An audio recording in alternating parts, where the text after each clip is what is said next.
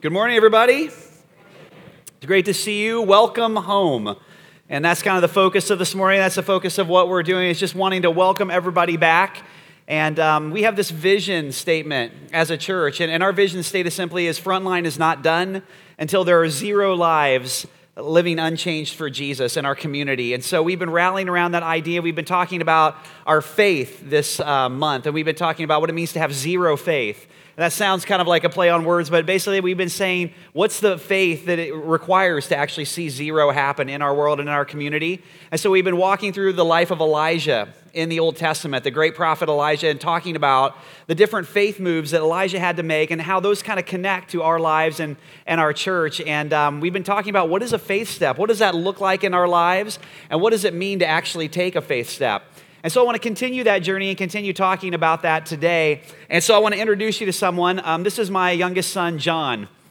And John is 10 years old, and that was him actually earlier this summer. John loves outdoors. He loves camping. He loves fishing. He loves anything where he can get his hands dirty, pretty much. And so this past summer, Father's Day weekend, actually, John and I decided to go away for like kind of a father-son camping trip together. And so we went to Wabasis Lake Campground. Anybody ever been there to camp? You just kind of reserve, yeah, perfect. So we were just going to tent camp. So we reserve this campsite. We get there, Father's Day weekend. It's like Friday afternoon, and we're having a great time. Within a couple hours, we'd explored all around the area. We had unpacked all our supplies. We'd set up our tent. We gathered some firewood, and we were kind of getting ready to cook our dinner. And the whole time we've been there doing this, for the last couple hours, we've been kind of trying to ignore the group of rowdy 20-somethings that is occupying the two campsites directly across from us. Okay, so I couldn't help but notice, even though I was trying not to draw attention to it, that they were drinking heavily. Heavily. I mean, the kind of drinking where at 3 o'clock in the afternoon, you're like, man, this is just not headed in a good direction. This is not going to end well at all. And I mean, just copious amounts of alcohol. And so John and I are sitting there. And so right about the time where we had made our fire and we were starting to make dinner, one of this group, it was a woman in a bikini who was clearly intoxicated. She's staggering around. She starts screaming belligerently at this other guy who's there, part of their group. And she's accusing him of stealing her purse. You stole my purse, you blanket. And she's, saying all these expletives. He starts denying, I didn't take your purse. And so they're just yelling at each other, cursing and swearing. And so John, he just kind of turns and begins to look and just observe what's happening. And so I'm trying to just keep cooking, the hot dogs and just talking to him, not to draw too much attention to it. But this keeps going on. Finally, this woman announces to the entire campground, with how loud she was, she announces, I just called the cops, and they're on their way right now. And when she announced that, it was like cockroaches when you turn the light on. It was like, all of these people just disappear. One of the guys literally runs right through our campsite, right next to John and I. It's like, just takes off. And so now it's just this woman and this one other guy at the campsite.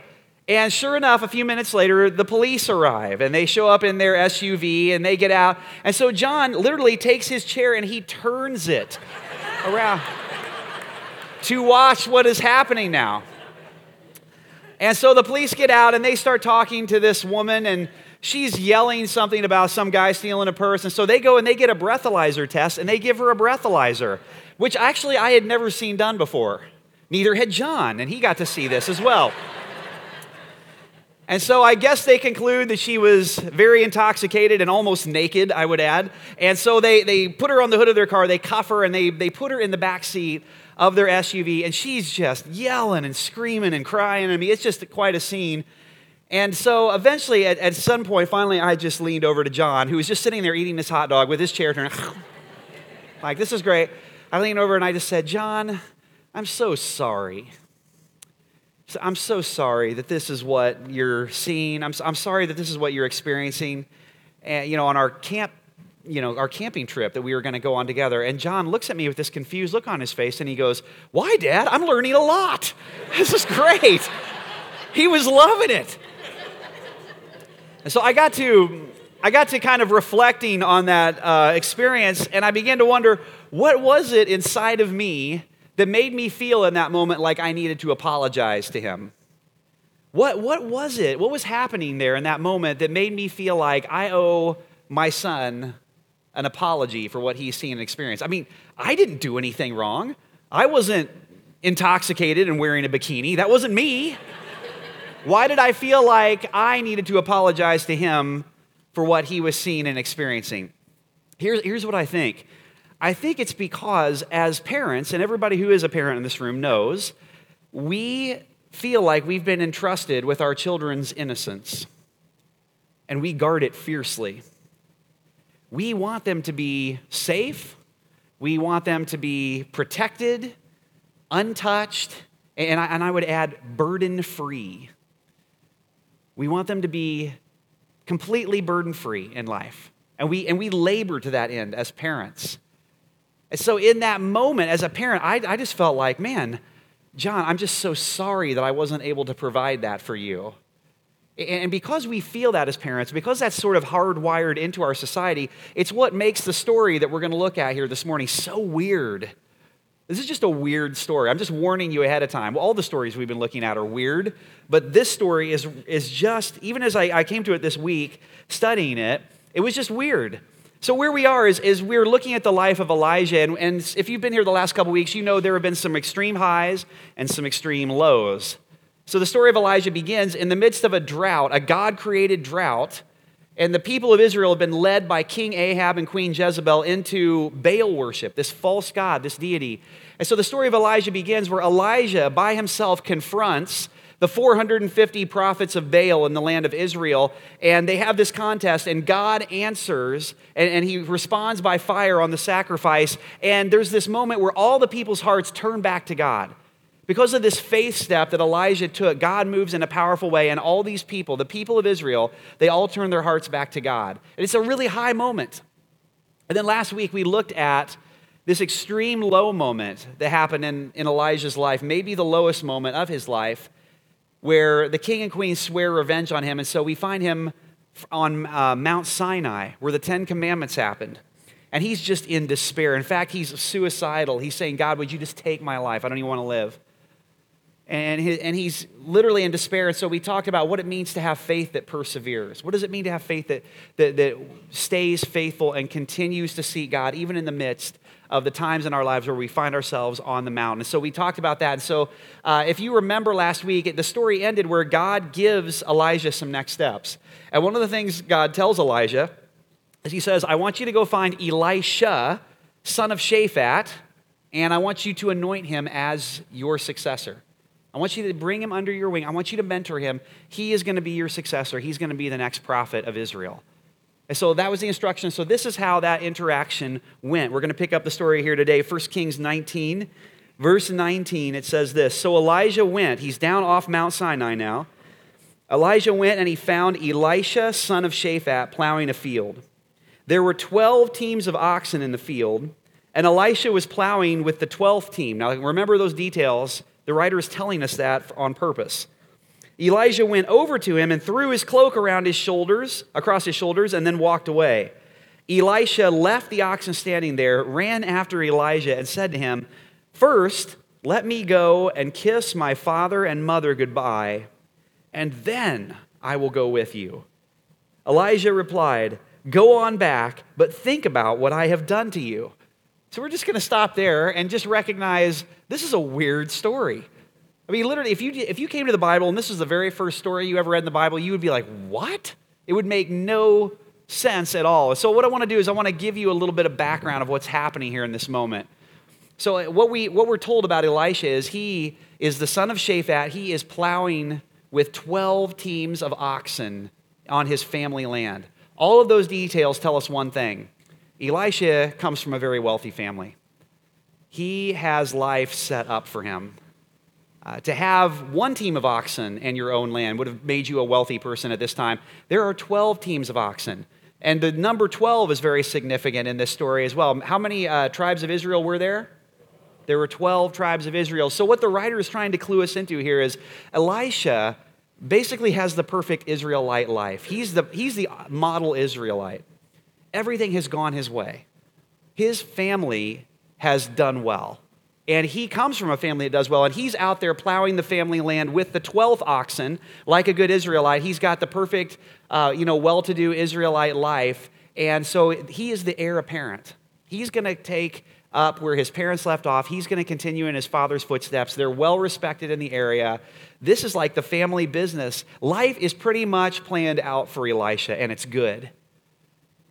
And so Elijah walks up to Elisha on his family's land, and he does this weird thing. He throws his cloak around Elisha's shoulders, which is just weird, right? And instantaneously, Elisha somehow knows what this means. Even without any words being spoken, he knows exactly what's happening in this moment. And here's the reason why Elisha knows that. Prophets at this time were very well known for wearing a garment. It's referred to as a cloak, but it was actually what it was referred to as a mantle. A prophet's cloak would have been recognizable. You would have known a prophet because they would have worn a mantle. It was this large cloak. The mantle of a prophet represented the burden that they carried as being a prophet for God's people. It was a burden for God's people. It was a burden for what God had called them to do and what God had called them to say to the people, to the nation of Israel. And so prophets wore these cloaks, these mantles. And so Elijah does this weird thing. He just walks up to Elisha, and without saying anything, he just throws his mantle around Elisha's shoulders. Now, in the ancient world, this would have been a symbolic act. It would have been recognized immediately. It's why Elisha knows what's going on, is because this would have been an act that denoted, you are now being called to the office of prophet. Elisha understood in this moment that this was God speaking through Elijah, saying, I'm going to take this burden, this mantle that I carry for God's people. I'm going to put that burden on you. I'm going to put that burden around your shoulders. And you're called to the office of prophet just like me. And in that moment, instantaneously, without a word being spoken, Elisha understands exactly what's happening in this moment. And so what he does is he runs after Elijah and says to him, wait a minute, just let me go back home and kiss my father and mother goodbye. He understood, this is literally, like I'm being called to literally pack my bags right now, not even really pack my bags, I'm being called to leave, to follow this hippie prophet wherever he's gonna go next. And so of course you would run back to your father and mother and kiss them goodbye and explain to them what's happening. So if you can get this picture in your head, Elisha runs back to his mom and dad. Imagine he's got this mantle around him. He's got this cloak, and he runs back to his mom and dad to tell them, Mom and Dad, I'm leaving. I'm out of here. I'm going to go be a prophet. And we all know how this story is supposed to go next. If we read it with our eyes, if we read it with our content, our vision of what it means to be a parent, we know exactly how this story is supposed to go next. Elisha runs in with the mantle around his shoulders. His parents look at him. He says, Mom and Dad, and he tells them the story, and immediately his parents go, look, of course you cannot leave and go follow some hippie backpacking across Israel. Of course you cannot do that. Look at all the things we provided for you. He clearly comes from a great family. You're not going to go be a prophet. You're not going to go run across Israel. Of course you're not going to do that. But what's interesting about this story is they don't do that, at least not that we're told. The most amazing part of this story to me is not what happens. It's what doesn't happen. Elisha's parents are okay with this. They say nothing. When you study kinship values in a collectivistic society like ancient Israel was at this time, you have to understand they could have stopped him.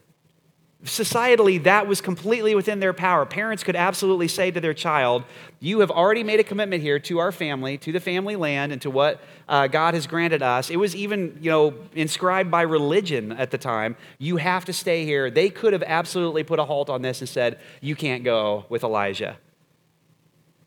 So when Elijah throws the mantle around Elisha and he says, let me go kiss my father and mother goodbye, that's why Elijah says to him, okay, go ahead, but think about what I've done. Think about what I've done for you here. It's because he understands the parents could have stopped this in this moment, but they don't. Why?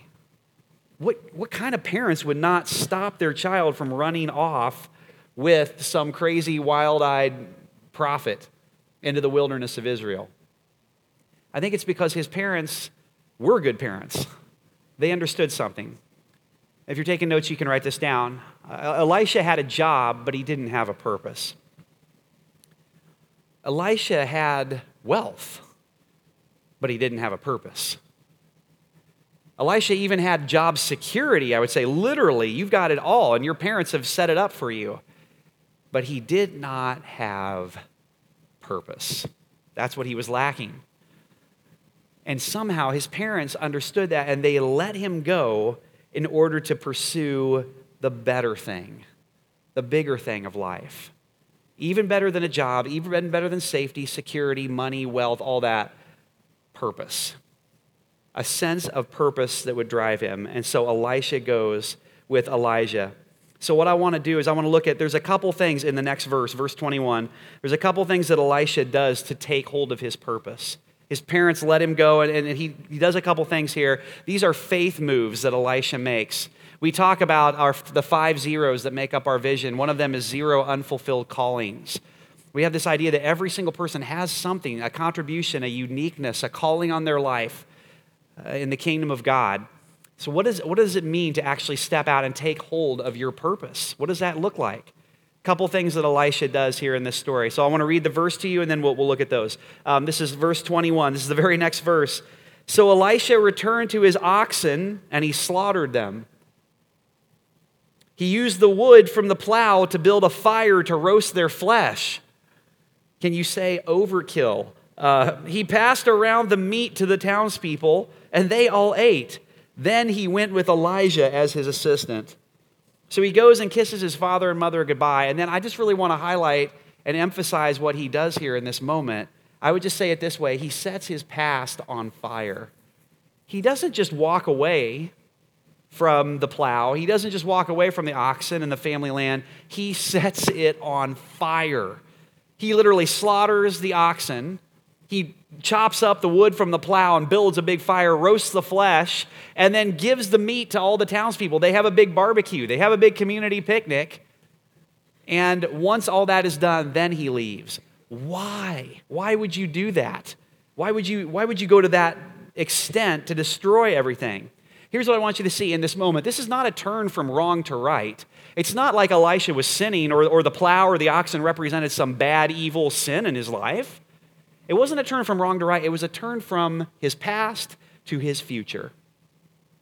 It was a turn from everything that had been there to everything where he was going. I think Elisha understood in this moment, the burden I'm taking on to follow Elijah as a prophet is going to be so intense. It's going to be so heavy.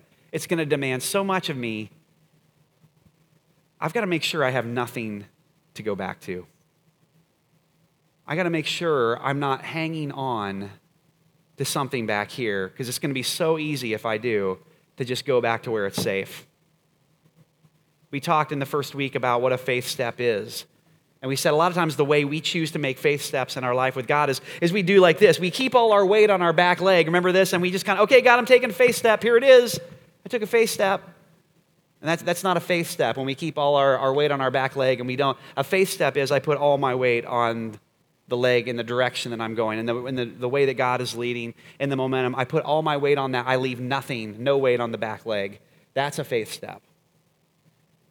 It's a burn the ships moment. If you're familiar, Cortez, when he invaded, he actually had his men burn the ships on the shore so they had nothing to retreat back to. They had to go forward. That's what this is. He burns his past. He sets it on fire. Not because it was bad or because it was wrong, but because it was comfortable. We all want more for our lives. Some of you in this room, even this morning, you've got a great life.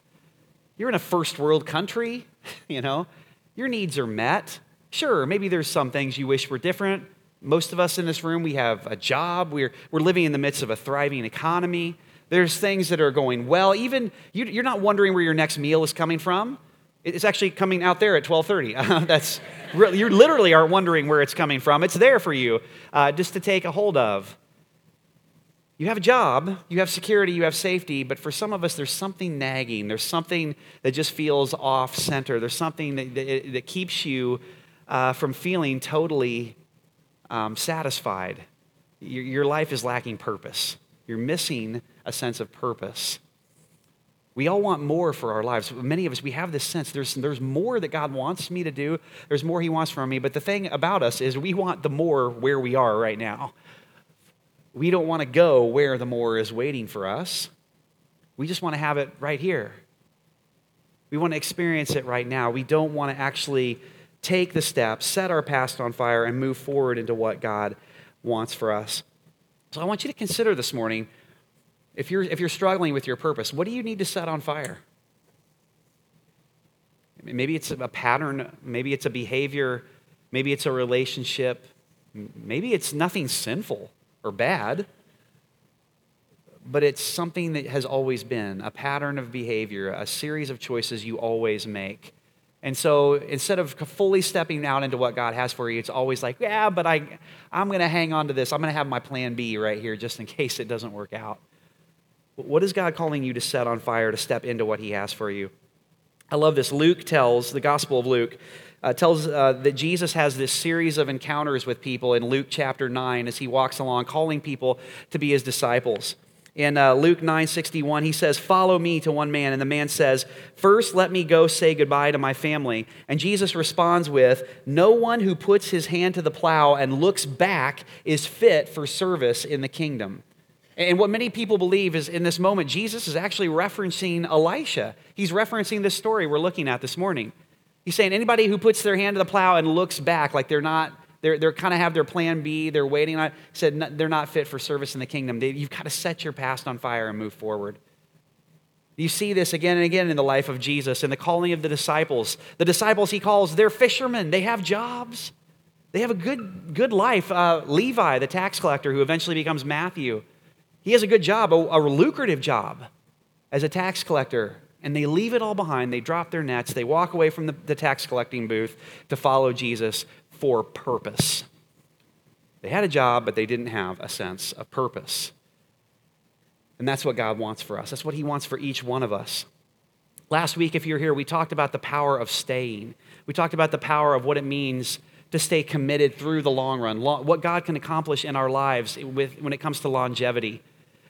But that doesn't mean that there aren't moments, even if you're staying for the long run, you're being faithful through a season, that doesn't mean there aren't moments where you set your past on fire and you step out into something new. You try something new. You step out of the behavior patterns that you've been stuck in.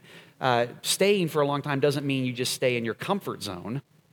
Even if you're staying where you are, there are moments where we still have to step forward and we have to leave our comfort zone in order to step into the more that God has for us. You see this again and again in Scripture. Abraham had to leave Ur to go to the land that God showed him. Israel had to leave Egypt in order to go into that same land that God had been preparing for them. They couldn't just keep looking back. So he sets his past on fire is the first thing he does. The second thing he does is he makes his future about a burden. He sets his past on fire and then he makes his future about a burden. Verse 21 says that Elisha leaves to go be Elijah's assistant. Now keep in mind, again, he comes from this great family where he's on top. He's the heir apparent. He has the life everybody wishes they could have in Israel at this time. There are 12 teams of oxen, get it? I mean, he's like the ultimate Israelite. He leaves to go to the bottom of the ladder. He leaves to start all over again, to actually be Elijah's assistant, to come alongside him and be willing to be mentored, be willing to be taught, be willing to experience this. And so he's taking on this burden of his master. Even by putting the mantle around his shoulders, Elijah is saying, you're gonna follow me and there's gonna be a burden to it. It's the same burden for God's people that drove Elijah to, by himself on Mount Carmel, confront the 450 prophets of Baal. It's terrifying. It's the same burden that led Elijah in the next moment to Mount Sinai in despair.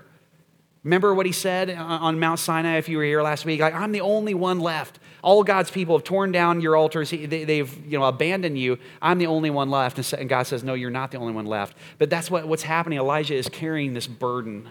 He's carrying this burden for God's people. Elisha leaves to go carry this exact same burden. I love what Andy Stanley said. about purpose. He said, we won't find our purpose until we are willing to be a means to an end. I think that's so true. Oftentimes we think of ourselves as the end. What do I have? What does God given me? What's my special contribution or calling? And really, a calling is never about a what. It's always about a who. It's always about us willing to be a means to an end. Being a prophet meant being called to deliver God's message to the people of Israel. A calling is about a who. It's about who you're burdened for. That's where a calling begins in our lives.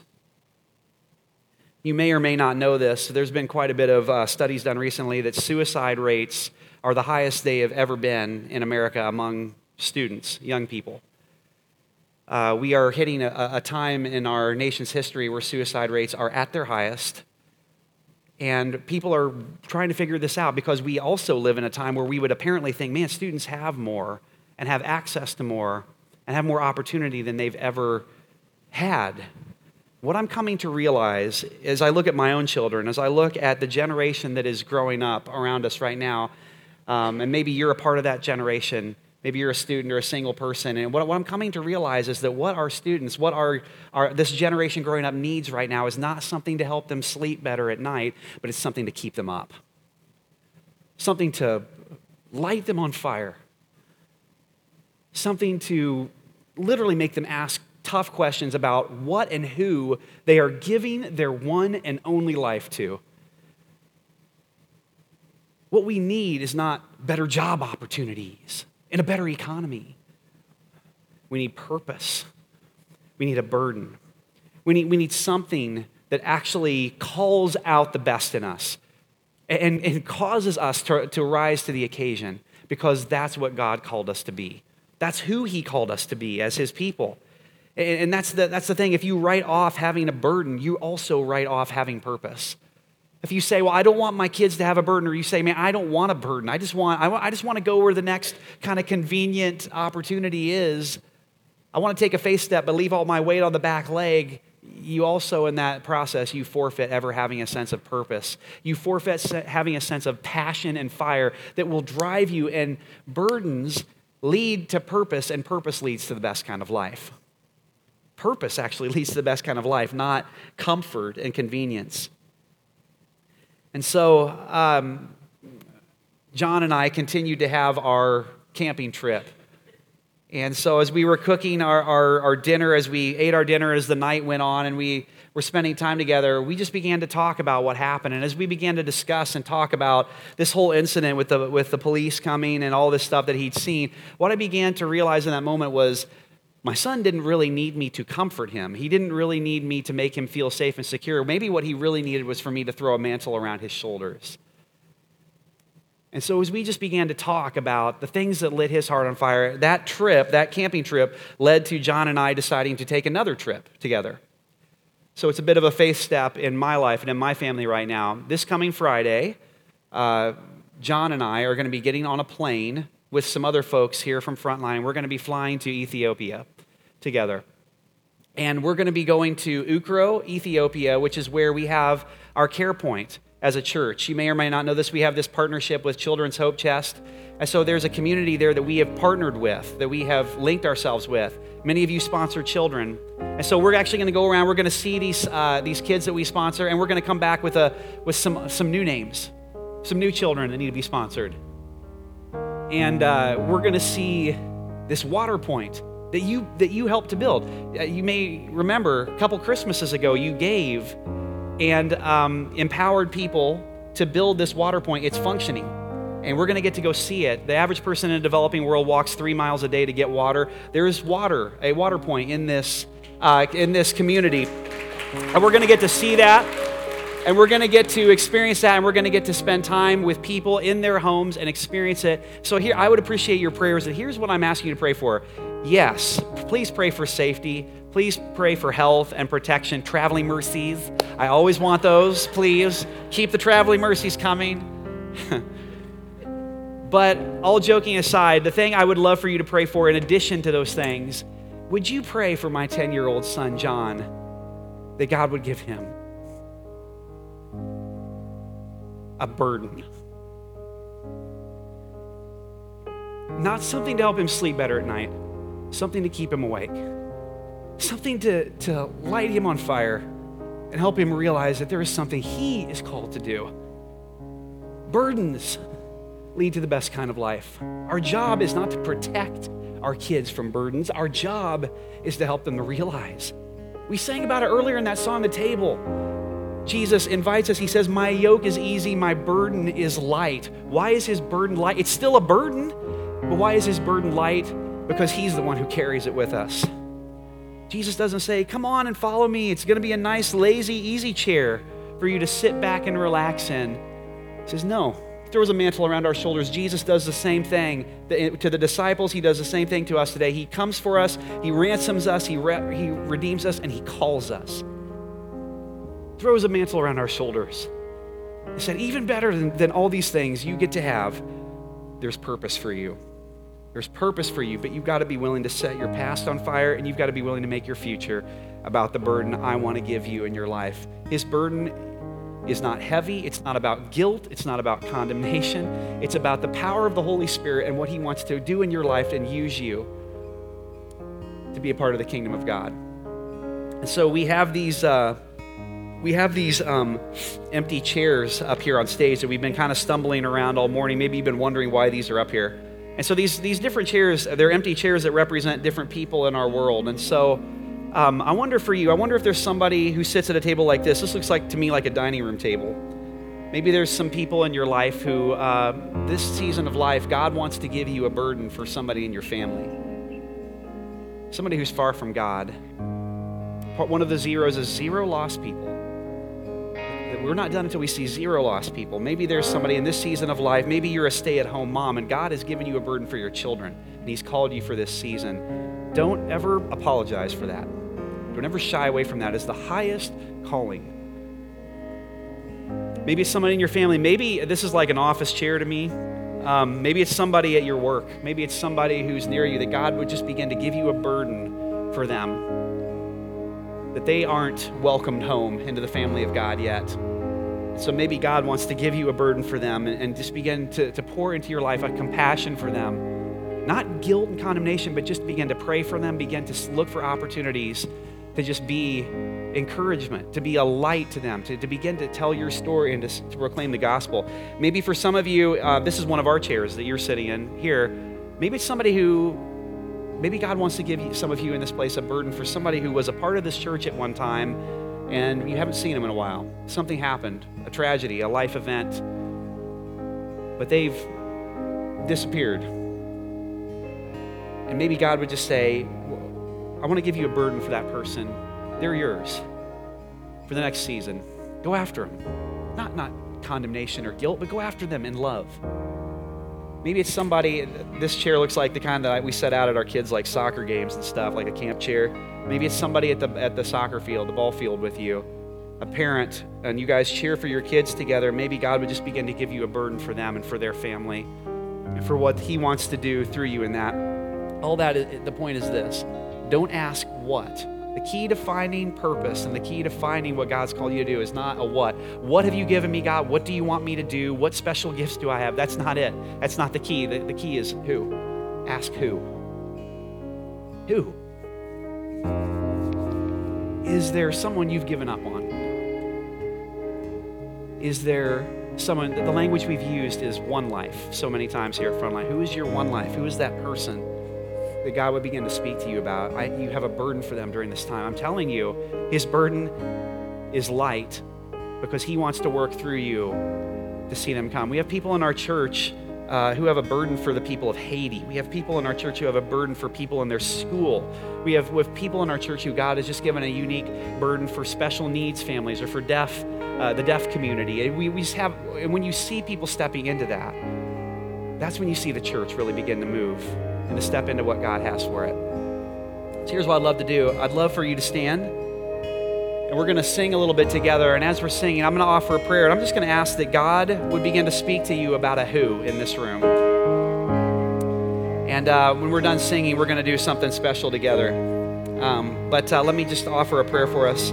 God, even as we sing these words right now, I pray, Lord, that you would just begin to speak to every one of us in this room on this Welcome Home Sunday.